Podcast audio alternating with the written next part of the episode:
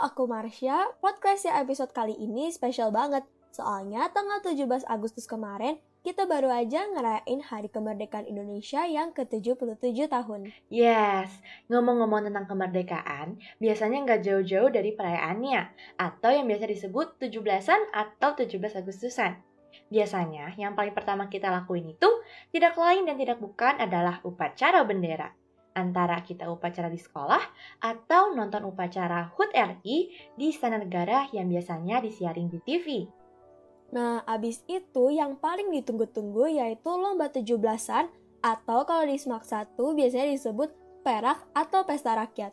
Kalau sebelum pandemi nih, Cer, biasanya lombanya macem-macem. Dari lomba makan kerupuk, lomba bakiak, lomba tarik tambang, lomba masukin pensil ke botol, dan masih banyak lagi.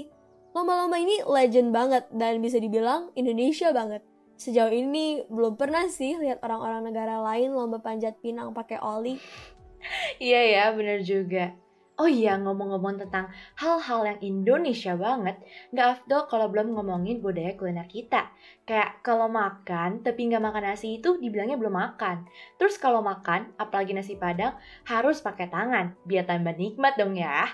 Jangan lupa juga, apa pun makanannya, wajib, kudu, harus, mas, ada kerupuk sama sambal. Plus minumnya es teh manis, yo inggris ya.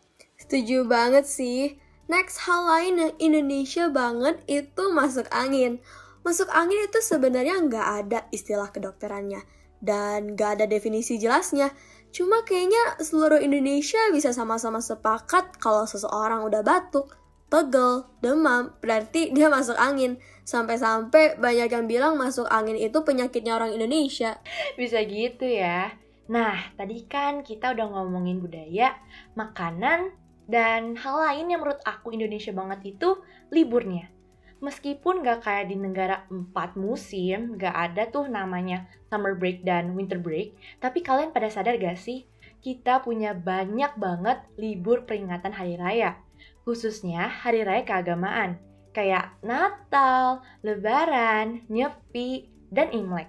Kita sama-sama tahu kalau orang-orang Indonesia itu beragam banget, mulai dari agama, ras, suku, budaya, dan masih banyak lagi.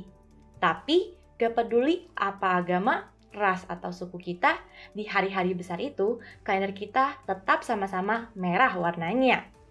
Yes, bener banget, Cer. Libur itu udah kayak kesukaan orang Indonesia ya. Dari tadi kita udah ngomongin hal-hal unik yang Indonesia banget. Tapi, apa sih yang sebenarnya bikin kita jadi orang Indonesia? Jawabannya, kecintaan kita sama Indonesia itu sendiri. Meskipun masih ada banyaknya kekurangan, tapi kita tetap bangga jadi orang Indonesia. Dan bahkan lebih bagus lagi kalau kita mau berkontribusi buat negara kita. Karena kita sama-sama tahu kalau Tuhan nempatin kita di negara ini tentu bukan tanpa tujuan. Kalau menurut kamu, apa sih yang bikin kamu jadi orang Indonesia? Sebelum menutup episode podcast ya kali ini, ada sebuah kutipan yang ingin aku sampaikan kepada kalian semua. Kobarkan semangat, tumpuhkan rasa takut, dan mulailah bergerak menuju sebuah tujuan untuk terciptanya sebuah kemerdekaan.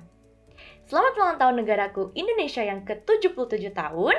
Terima kasih telah mendengarkan episode podcast ya kali ini sampai akhir. Aku Marsha dan aku Charis. Kita berdua pamit undur diri dan sampai jumpa di episode berikutnya.